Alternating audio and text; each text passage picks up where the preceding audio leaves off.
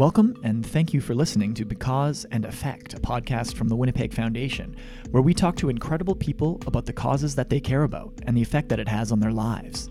My name is Nolan Bicknell. Ian McCausland has been a professional photographer for over 31 years. He's gone from studying photography in high school to taking photos for clients all across the world. Ian is one of the best and most respected in the business, and a lot can change in an industry in three decades. From developing photos in dark rooms to Polaroids to the digital revolution, and Ian has been through it all.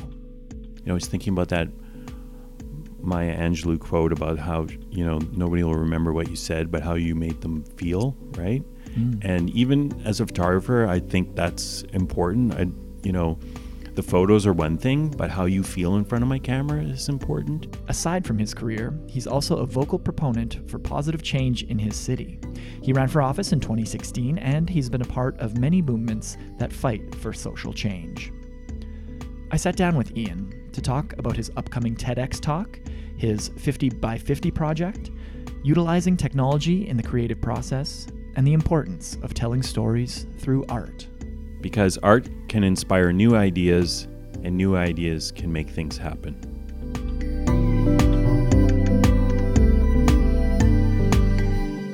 Ian, Ian McCausland, thank you for uh, being on the Because and Effect podcast. I appreciate your time. Thank you for having me. That's our pleasure. Um, you've been a photographer for the Winnipeg Foundation for many, how many years? I I haven't done the exact math, but it's probably been 15 years. 15 years? Yeah. Cool. How did that all get, how did that relationship get started? Do you remember the first shoot or anything that far back? Uh, well, Daryl Hartle, who's the designer who does all the work, he brought me in because he already had a working relationship with uh, Luann. With the design? With the, yeah, with yeah. the design. From, and so then uh, the two of us sort of started working together and it's been very cool ever since. Uh, so you've been doing photography for 30 plus years? Yeah, 31 years. Bring me back to the beginning when you decided I could probably do this for a career. Uh, well, I took it all through high school. So I took a vocational course at Sturgeon Creek for. So I studied it for at least two hours a day every day in high school. Wow. Then I took a year off and was uh, took a, a, year off to do um, a gap year. I guess I I was in Katimavik, which was that volunteer program that they send you all over Canada to do volunteer work. Then I came back and then did two years of photography at Red River. And then all through that, during that that time, I was working at a camera store. So it was you really from the beginning.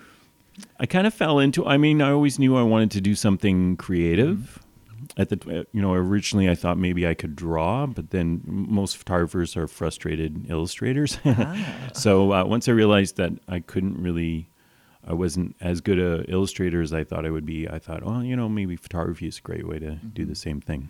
And uh, how has that changed over the 30 years? Like the technology alone has been mind-boggling. I'm sure you were probably, you know, Polaroids and, and in dark rooms making photos. So how has that changed how you approach work? Well, yeah, it's definitely. I mean, the technology has changed profoundly, of course, from that move from. You know, I was sort of in the middle of my career there, where we moved from film-based and chemical-based imaging, and then we right. moved over to digital. So it was a really interesting time to be involved, and uh, it really made you kind of have to take a really hard look at what what it is that you bring to, or what your value is, mm. because suddenly, you know, your value uh, during the film days was as almost a bit more technical, a little more of a technician because there was so much science and mm. technical stuff involved.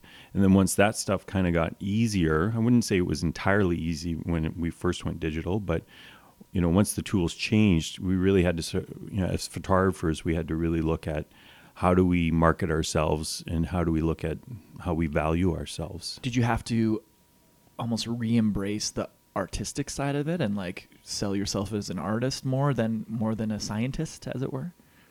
A little bit yeah. I mean you basically had to you know i had to do some i guess i had to do some inner work and figure out like what's my value proposition? What are the mm. things that i do that are so different than every everyone else?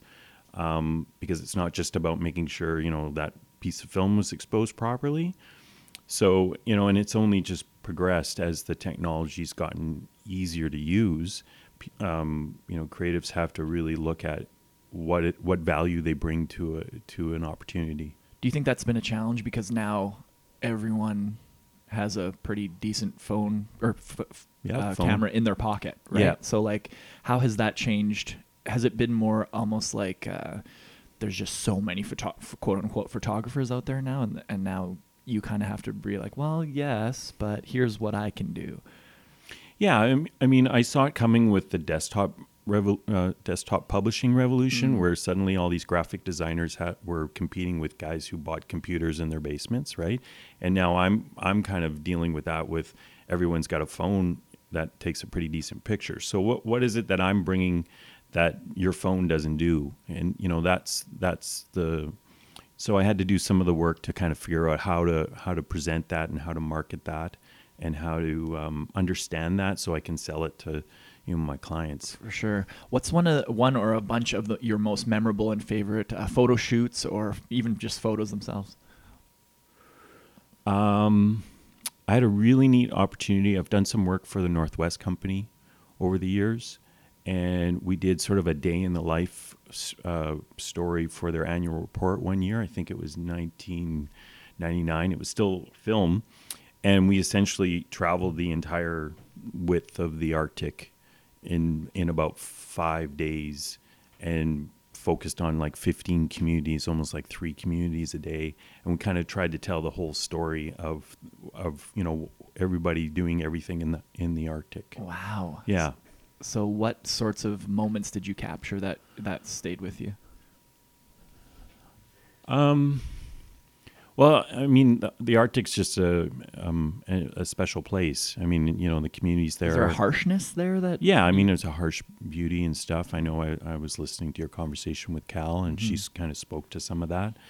Um, it's just the opportunity. You know, I've had some amazing opportunities through some of my clients to see the lesser known corners of Canada.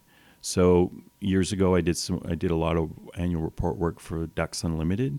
So we were focusing and telling stories in you know really small communities. So we'd fly into the major cities and then promptly you know drive for four hours and find these little small towns where people were doing really interesting work. You know, so I've I've been really fortunate to see you know all the far flung corners of of the country, like literally every corner, all the way up to you know Pangnirtung on Baffin Island, kind of thing. That's So, wicked. Yeah. What's your favorite? Is are, do you prefer portraits or do you prefer nature? What, what's your favorite thing to shoot? I enjoy working with people. I think that's you know again you know speaking to that that work I had to do to figure out you know what my value is. I think my the where I, my strengths are is that I enjoy working with people and work and photographing people. Um, I've done a lot of talks for different camera clubs, and you know a lot of those serious hobbyists. They always sort of cite, you know, photographing people as their toughest thing to do. You know, whereas they love going out and doing landscapes or nature or whatever. And but for some reason, you know, I, I've always enjoyed you know connecting with people through photography. So I find that you know photographing people is what I enjoy the most. When when pe- when you're when you're speaking to um, different photographers and they cite that as one of the things that they find difficulty in, is it just the social aspect of it, or what what is it about taking photos of people that they find difficult, and how do you um, what advice do you give them when when they say that? Yeah, I think I think it is a you know it because it is a very it's a it's a relationship, even a temporary one. You know, in the same way you and I are are connecting right now with voice, I'm connecting with a camera, and um, and then it's also a confidence level of knowing your tools and being able to, you know, communicate what you wanted to say about that person. Um, So usually, you know, what I tell people is just really get to know um, the tools that you're using, the cameras, the lights, all that kind of stuff, so that all that stuff goes by the wayside, and you can really concentrate on connecting with your subject. Interesting. Is there someone or uh, yeah, who who have you not taken a photo of that would be your number one person that you could do a photo shoot with? Oh, that's a good question. Oh, there's countless, you know, celebrities and movie stars that you Uh-huh. think, oh, there's just such interesting people. But again, I've had, you know, locally, I've had some amazing opportunities to photograph, you know, kind of a who's who of of Winnipeg over the years, and um, so, you know, I'm I'm feeling very fortunate. I've had a ma- I've managed to photograph a lot of different people. Is there a photo or a person that um, there's a p- particular photo that tells an amazing story in just that one shot?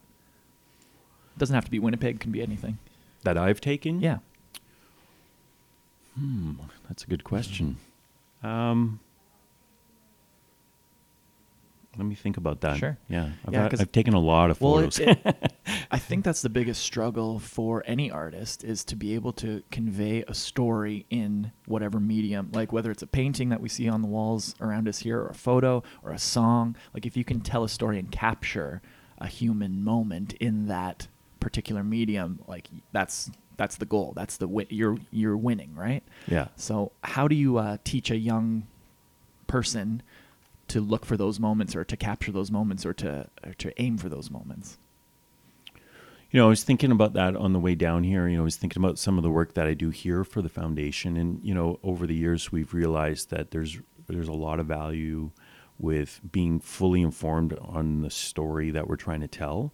You know, so if if the copy's already written, uh, give me an opportunity to read that story. Um, and if I can't get if the story's not written yet, then I do the research. You know, I kind of again, I was listening to your conversation with Ace and how he was talking about, you know, if that jet said nothing, he'd still be able to carry the conversation. And I think as photographers, if you're going to photograph somebody, the least you can do is put in a little bit of effort and make sure you understand why you you you've been tasked to photograph this person and also how you what you want to say about them, right? Know their life story a little bit, know Yeah. where they're coming from, so you can kind of capture who they, who you think they are at least, and then you can t- kind of tell that. Um, so, what sort of media, or where do you get inspiration from? What are what do you, what kind of pho- who, what photographers maybe, or what different uh, artists, or who do you get inspired by? I do a ton of reading. I think, you know, I think that's almost becoming a lost art. I think, you know, if I tell uh, younger photographers coming up is to, you know, just be, in, you know, insanely curious and read about all sorts of things because the more informed you are about life, right, the more life experience you have, the more you can carry those conversations. In terms of photographers that I've that I've been inspired by, you know, I was thinking back to when I was in college. I actually studied to be a photojournalist and um, but the photographer that I really admired was a guy by the name of Eugene Smith, Okay. and he used to do these photo stories for Life magazine, and um, so it wasn't just like one image. He would t- he he would do these multi-page spreads in Life magazines where he would tell stories, and that really resonated with me because it was like. You know, storytelling through images is sort of you know what I really enjoy doing. That's kind of what the 50 by 50 is a little bit because there's a whole bunch of different photos. It's not just one photo of a person and then a write up. Tell me, uh, for people who haven't heard of it, what the 50 by 50 project uh, is all about. It's a it's a personal project I cooked up. Um, again, you know the the advice for most creative professionals is to always have like a personal project underway. You know, just something that's yours that no client can tell you what to do, and you, just make it your own. And I was approaching my 50th birthday, and I thought, you know, I, I'm not one to really worry about birthdays, but this one was really bugging me. So I thought, who am I going to talk to, to to seek support about that? And so I thought, oh, I'll just talk to other 50 year olds and then I'll take their portraits and maybe we can learn something. So I decided to f- profile 50 different 50 year olds. Um, originally, I started on my 50th birthday and I thought I would get it done in my 50th year. I was a tad ambitious Yeah, no kidding. but it's been really great. You know, if anything, um, one of the things I found, I thought it was going to be a photo project with a little bit of a profile, but it's actually flipped, and now it's more of a profile project with a couple photos in between. Because I just realized that you know once you really get into people's journeys, there's there's bigger stories that you want to tell. You know, and uh, I just found you know a couple bullet points wasn't going to do it justice. For sure. So, what have you learned from? How many have you done so far, and what have you learned from them? I'm just about done. I've got like one more to do. Cool. And uh, what have I learned? Well, first thing I've learned is that when you're 50 years old, you're really, really busy. Mm. You know, I found um, not only am I, you know, busy with all sorts of things, but all these 50 year olds, you're kind of at the top of your career arc. You're you're busy with family. You've, you know, maybe you're raising kids. You've got you know some aging parents to take care of, that kind of thing. So um, we're just really in the zone. Like we're really doing everything. Lots of things are converging at once. Yeah, yeah. yeah, And then what little time you have left over, you you feel you know that you want to uh, pursue your passions, right? So um, that was one of the first lessons. Um, but there's you know I think it's uh, I you know I was l- thinking about it. It's like, what's the big epiphany? What was the big big take home message? And I think it dawned on me that when you're 50 years old, you realize there there aren't that many epiphanies in life. You're actually just Ah. living your first half of your life, figuring out how to do it, and now you're going to live your best half, the second half. It's beautiful. Yeah. Do you think about sort of just aging in general a lot, or like when when you say you were um, worried about fi- fifty, or that bugged you, is what you said. What what bugged it about you, or what what about it bugged you? Well, like I said, I'm not one to worry about ages or even like think about how old people are, but like 50 is a half a century, right? So even when you're not worried about ages, that's a milestone. And um, you, you, you, even, you know, some of the subjects I've talked to, they say the same thing. They're like, I'm not really one to celebrate birthdays, but this one I feel like I really need to stop and reflect. And it's just sort of a real signpost in your life to maybe pause and reflect on the journey that you've had so far. partially because there it's a life typically fairly fully lived by that point like you've done a lot in most cases especially of the ones that i've read but also you now have the time a little bit to to reflect Definitely. Yeah. Yeah. Yeah. um has having kids affected that for you yeah. Once you become, in my case, once I became a father, that puts a different perspective on on your life and and your life's path. And you know the other end of it you've got aging parents. You know i've had Mm. par- uh, parents pass away so you've gone through the end of life. So you you know you've you've experienced both those extremes and you're smack dab in the middle. So you're you're you're you know you're dealing with both those things almost at the same time um, we talked a little bit about how photography has changed over the years in the sort of digital age. Do you ever get concerned about your son growing up in the internet age with all the social media and all that stuff that's around us now? Yeah, I was thinking about that on the way here because I was kind of reflecting on my digital journey because, you know, I kind of came of age with the technology. You know, I'm of an age where, like, computer, like, I got a computer for Christmas when I was in my teens. And then uh, I hopped on the internet in the early 90s, like pre web. So I was kind of part of that first internet bubble where it was truly just like geeks that were online, right? And we were, it, you know, the promise of online technology was huge. Like it just dawned on us that wait a minute, we're going to be all interconnected. Like this could be The huge, potential. right? And I still, I still feel that you know, as much as we've we can highlight some of that scary stuff, there's so many more instances where it's been positive, where it's you know the connections made digitally um, far outweigh the negative.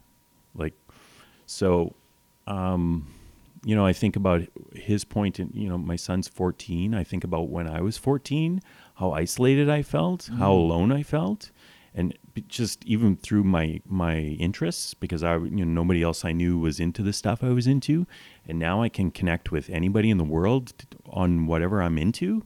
Like my 14 year old self would have loved the internet, you know. Yeah. Yeah, because now there's a community, there's a niche for every little corner of whatever you happen to be. If you're into, you know, building model airplanes from World War II era, there's probably hundreds of people in a group right now talking about it. Oh yeah. Right? So like hard- I was into I was into, you know, new wave and, and and industrial music when everyone else was into heavy metal and it seems so so odd now to talk about it, but you know, I had to like hide those records cuz nobody wanted to, you know, you weren't allowed to be into that kind of music. It seems so weird now when Uh-huh. I talk about it.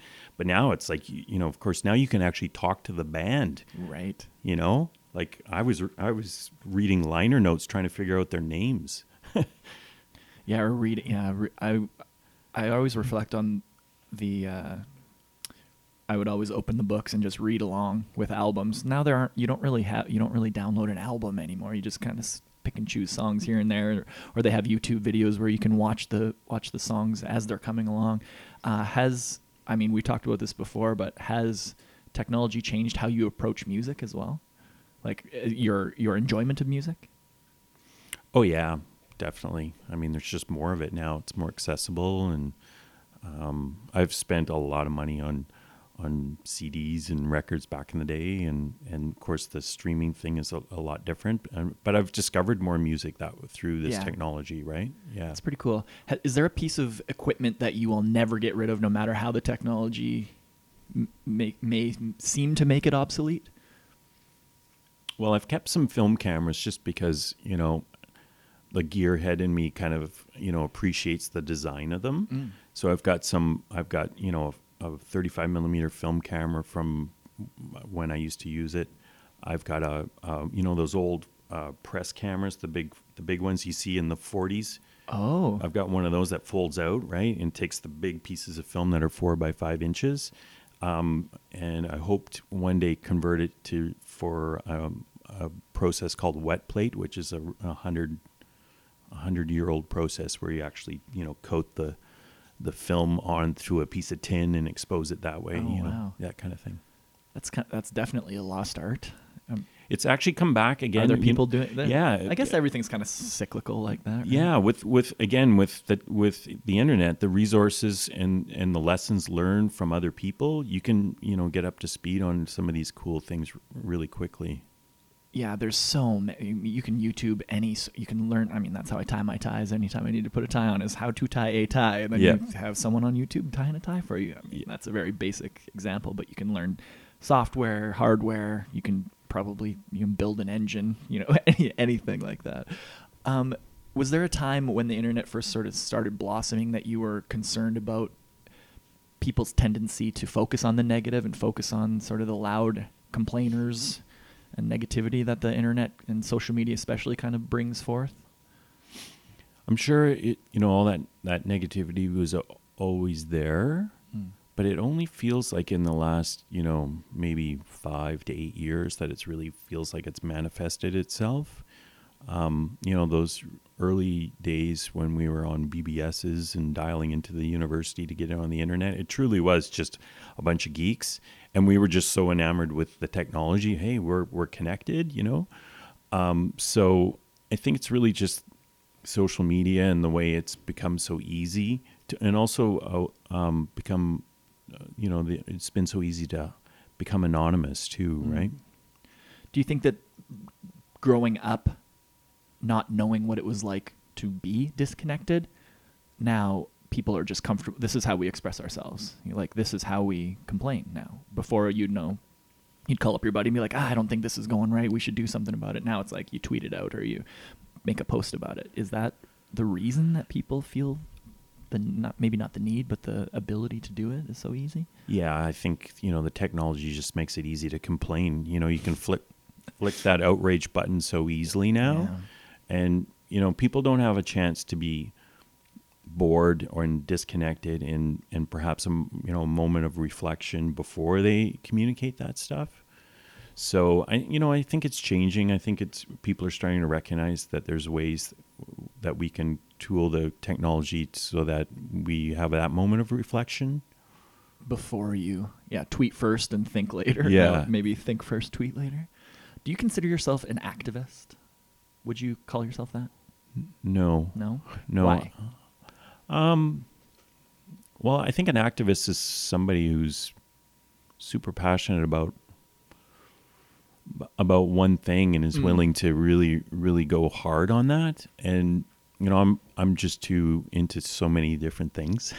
to spread out but i mean Yeah. you do support causes and you're vocal about things that you do support yeah, I, you know, I I know that I'm one of those people. You know, you read about how you know only ten percent of the people create eighty percent of the content. And you know that was a stat that we were talking about. You know, even before the web, right? It was you know command line, and it was like, oh, there was only a few of us doing the talking, and the rest of us were lurkers back then. Um, so I understand that I'm I'm going to be part of that ten percent that furthers along the conversation, and I know that that's kind of my that sometimes is my role in some in some situations. I think it's interesting to ponder the percentage of people who are reasonable, arguing in good faith, sort of having people's best interests at mind versus trolls or versus people who are just kind of typing away randomly. Do you feel a sense of um, obligation to kind of balance out the insanity that we see on a day to day basis? Definitely, yeah. You know, like like I don't when I share a story on Facebook or when I you know post something on Twitter, I'm always thinking about how I can foster a, a, a honest conversation, even if the issue is contentious. Um, if we can just you know utilize the technology to have a have a constructive conversation that doesn't you know dissolve into fighting, I think we're moving everything forward a little bit. Yeah, and that kind of seemed it seemed like we're getting there now and understanding the importance of it. Whereas the sort of early days of social media is just a wild west of like whoever yells the loudest gets the most sort of feedback on them a little yeah. bit. Yeah. Yeah. Do you monitor or see how, um, not monitor is the wrong word, but do you see how your son interacts with technology when it comes to socializing? And, and do you, are you concerned or are you, you think they'll just kind of figure it out, their generation? Uh, obviously concerned, you know, because he's in his teen years, so you know, good and bad ideas could be spread really easily through social. Um, but you know, I've always thought it. You know, this technology isn't going away, Right. so he's got to he's got to learn to create the tools that help him deal with the technology. Like you can't put the genie back in the bottle, you know. So you, you only hope that you can, you know, inspire him with a set of values that he can take wherever he wherever he goes or whatever conversation he's in. Yeah, for sure. Um, a lot of people, I mean, we're talking about online kind of complainers, but a lot of people just don't actually do something to change it. Um, you threw your hat into the political ring in 2016. What motivated you to actually want to get up and do something as opposed to just kind of seeing where things are going and complaining about it? Well, I've always been kind of a doer. I know I've I've sat on some volunteer commu- uh, committees for different events and stuff, and I'm always the person who kind of, you know, okay, roll up your sleeves, let's get down to work. Um, you know, the decision to get to run for political office came came from that. It's like you know, I'm I'm born and raised and now still live in St. James, and I saw that community kind of uh, changing. You know, the, the demographics are changing, the community's growing, and we just need to make sure we have some leadership that re- at least recognizes that and prepares it for the big changes that are coming. Mhm. And sort of represents the, the needs of everyone as opposed to one group, perhaps? Or- Yeah, definitely. You know, um, there's some some perceptions of what our you know our area of the city is supposed to be like and what it's really like can be Mm. different in terms of demographics. So you know, some of the decisions that are made in your community should be based on um, you know a more inclusive approach. How can you encourage the average person who wants to make a difference but doesn't know how to? Like, what would you say to that person? Um, you know, just articulate the desire to to help, articulate the desire that that you want to change, and chances are somebody's going to hear you and say, "I've got just the thing." Right. Um, but make sure you pick something that you can feel passionate about. Like don't don't do something that you're not you're not passionate about, because that passion's going to fuel you. Because it's going to be it's going to feel like work at times, but at um, so you want to be you want to feel motivated. Was there some? Was there anything that surprised you about the sort of systems that are in place that you had to navigate through when you're when you're throwing your hat in to the ring? In the political system, Yeah. Yeah, I think you know through through working on a couple campaigns and, and running one myself, I think you realize that it's there's value in in you know learning from other people some of the ins and outs of the of the actual electoral system because it's it's it can be a bit daunting if you've never done it before, and um, and working on a couple campaigns and just you know going door to door you you start to you know when you knock on doors you see what really motivates people because they'll tell you right away Mhm. whether or not it's got anything to do with the office you're running for Right. um, so people are, are incredibly forth right about what what their concerns are when you knock on their door For sure. Was there anything that surprised you about that whole process? just how much work it is Mm. I mean, I think we're the the system. I think it is, you know, it, it it allows anybody to participate, but you really have to commit like almost every waking moment, and that Mm. that and a whole bunch of resources. So that's really challenging if you're if you don't have those resources or you don't have that time and money or energy. So as much as the, we have a democratic system, I think you know it's really challenging to embrace it in a way that that's truly effective. right or truly open to everyone to if they have if they want if they have the desire to make a change but don't have the resources so how do we how would you change the system to allow those people to have a more of a voice Well, I'll give you an example, like um, you know, bus benches and recycling bins and things like that. Th- Those those are hundreds of dollars a month, right? So if you wanted to, if, if you wanted to run as a candidate, you have to raise that kind of money to pay for that kind of stuff.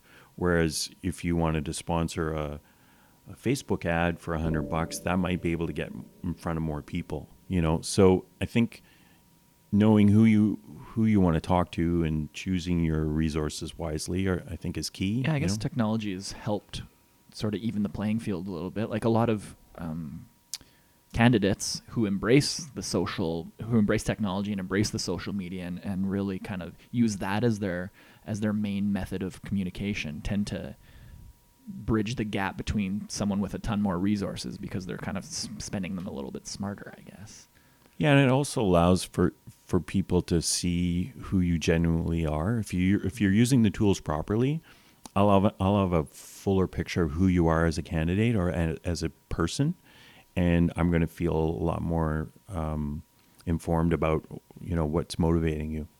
Yeah, right. So, as a lifelong Winnipegger, how have you watched the city grow and change over your over your entire life?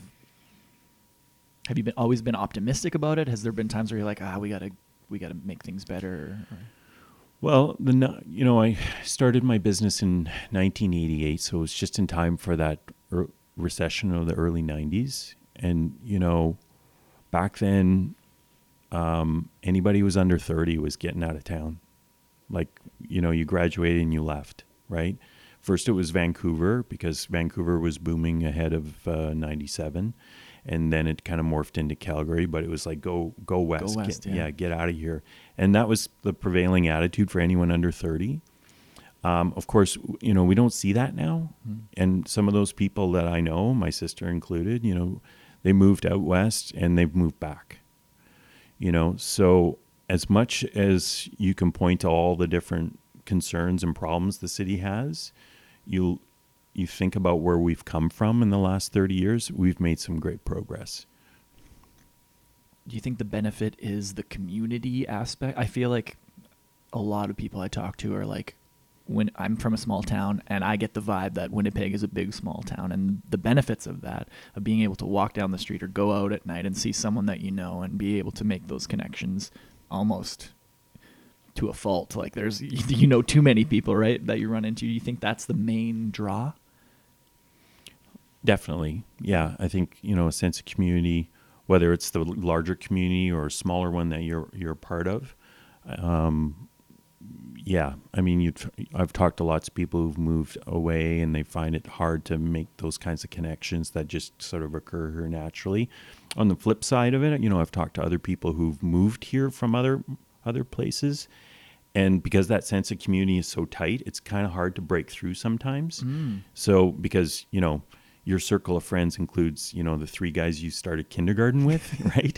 And it's like, oh, hi, I just moved from Seattle. And we're like, dude, I don't even know you, right? So I, I've seen the, the flip side of it, you know, people coming into this community, it's hard to, but once you break through and make those connections, even if you move away, those connections last for a lifetime. what would you say is the best way to break in to to to to crack a Winnipegger's uh, cold heart and and get and get there? Uh, you know, I think volunteering and getting involved in different causes, obviously, those are great social set, uh, settings where you get to connect with people on a real authentic level Yeah. around a common cause. You know, I think those are always great opportunities to make. I've made some great connections just through the different, you know, things that I've been involved in. And the Jets doesn't hurt either, too. If you Yeah, Jets whiteout jersey, party, yeah, yeah. exactly, going Yeah. down. So at the end of our time together, I've been asking everyone uh, a set of seven questions that we're calling "Just Because," where I don't want you to think about it too much. Just answer whatever pops on the top of your head, and we'll kind of go from there. Are you okay with that? Yep. Okay, awesome. First question: uh, What is the first cause that you remember caring about?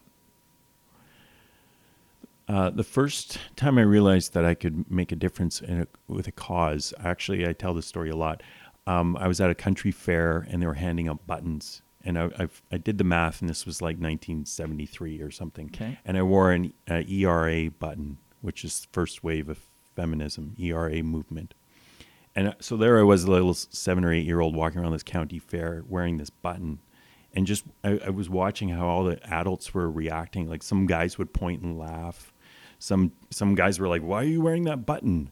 And some people were, you know, kind of snickering. And then I, re- I realized that, like, it was a real big moment for me to realize that, you know, just by wearing a, a button with three letters on it, I could, I could make all these adults react. That was a very powerful moment for me.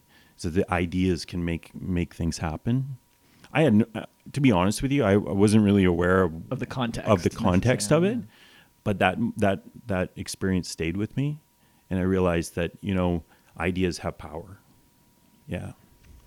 What about in adolescence? Was there ever a moment that you rallied behind a cause ju- just to get those reactions or to change the sort of public uh, opinion of something?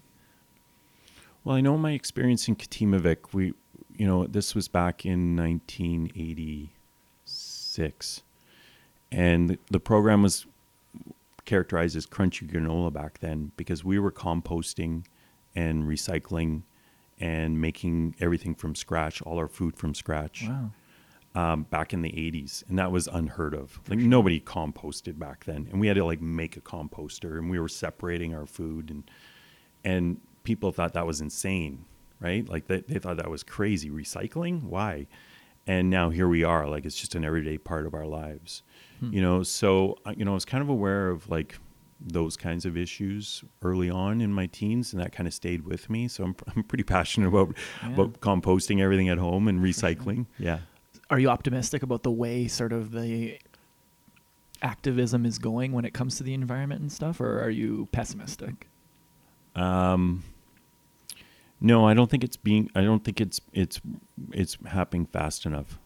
I you know, I know some. I was listening to somebody and they were characterizing it about you know it was climate change was something I thought I would worry about for my grandkids, but now I'm actually worried about my son. Like Right. it, this is getting real.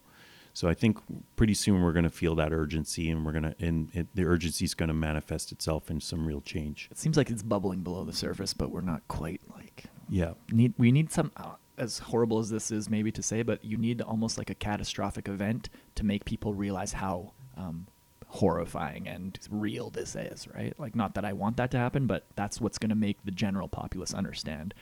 We got to do something. Yeah, well, I mean, we walk outside and go, "Hey, the weather's weird." Like, how much more do you need, right? What cause do you say that you most support right now? Well, I know the fund that I started here at the foundation is about um, the arts community, so I'm pretty passionate about um, the arts community here. Um, I know, you know, when when there's time to make cuts, when the when the bean counters want to start talking about saving money, that you know some of the arts programs are the first things that are that are targeted, and um, I don't think everyone understands or values how much the arts community, you know, contributes to the to the social fabric of our community. You know, um, so I'm pretty passionate about the arts community. Well, that bleeds into the second question. Uh, if money, if politics and logistics were no concern at all, what's the first thing you would do in support of the arts? um, I, w- I would love to see some sort of you know universal basic income program so that allows people to be creative without fear, you know worrying about how to pay the rent or feed themselves. Mm-hmm. Yeah, something like that. Do you think that that's an optimistic perspective? I hear the the counter argument is if people have, if you just give people money, they won't do anything. But I am on your side of the argument that if you give if you if people's needs are met, then they can focus on their passions and their creativity and their. But do you think that's optimistic that the average person would actually do that? Yeah, I mean, even you know, we, you and I have talked about this before about universal basic income, and it's not even just for visual artists. But if, if, if you're if you're well fed and taken care of, then you can uh, tackle some of the other issues, right? It doesn't even need to be the arts, right? right, no, Whatever, your passions is. are. Yeah, yeah. Exactly. yeah. Question number three: What's the biggest misunderstanding or stigma about the cause that you care about? Well, I, again, I just ta- you know I just kind of spoke to it about how you know people think it is um, it's uh, not as vital, you know. Like Um, socially vital. Yeah, exactly. Yeah. You know, I'll I'll give you a quick example. I've been vo- involved in this movement called Help Portrait, where myself and a bunch of photographers get together every year around the holidays, and we do family portraits for people in need who couldn't afford that. And yes, there's tons of programs that provide for people, you know, in terms of food or shelter and things like that. Um, but why can't you know why can't people have memories do- documented? Why can't they gather as a family and have that image and say, you know, here's our family and create that memory, right? That's just a small example of how, you know, the arts um, can affect the way people think about their self worth or you know their place in society. Yeah, you know? and then that has ripple effects on you know their confidence to improve or, or to, to better the world or better the, better themselves. yeah. Yeah. Question number four: How do you know when it's time to throw in the towel? Hmm. That's a very like throwing the towel in the sense of what? Well, I've been sort of rephrasing this to people, but how do you know know. when it's time to pivot and change a, a plan if a plan isn't really going right? If you're not getting the results you want, if you're not, it, I think the key is to f- figure out what your true motivations are, what your true intent is, and to make sure that those are being met. So, you know, if you are involved in something, what's what's the reason for you to be involved, and make sure and, and be honest, mm.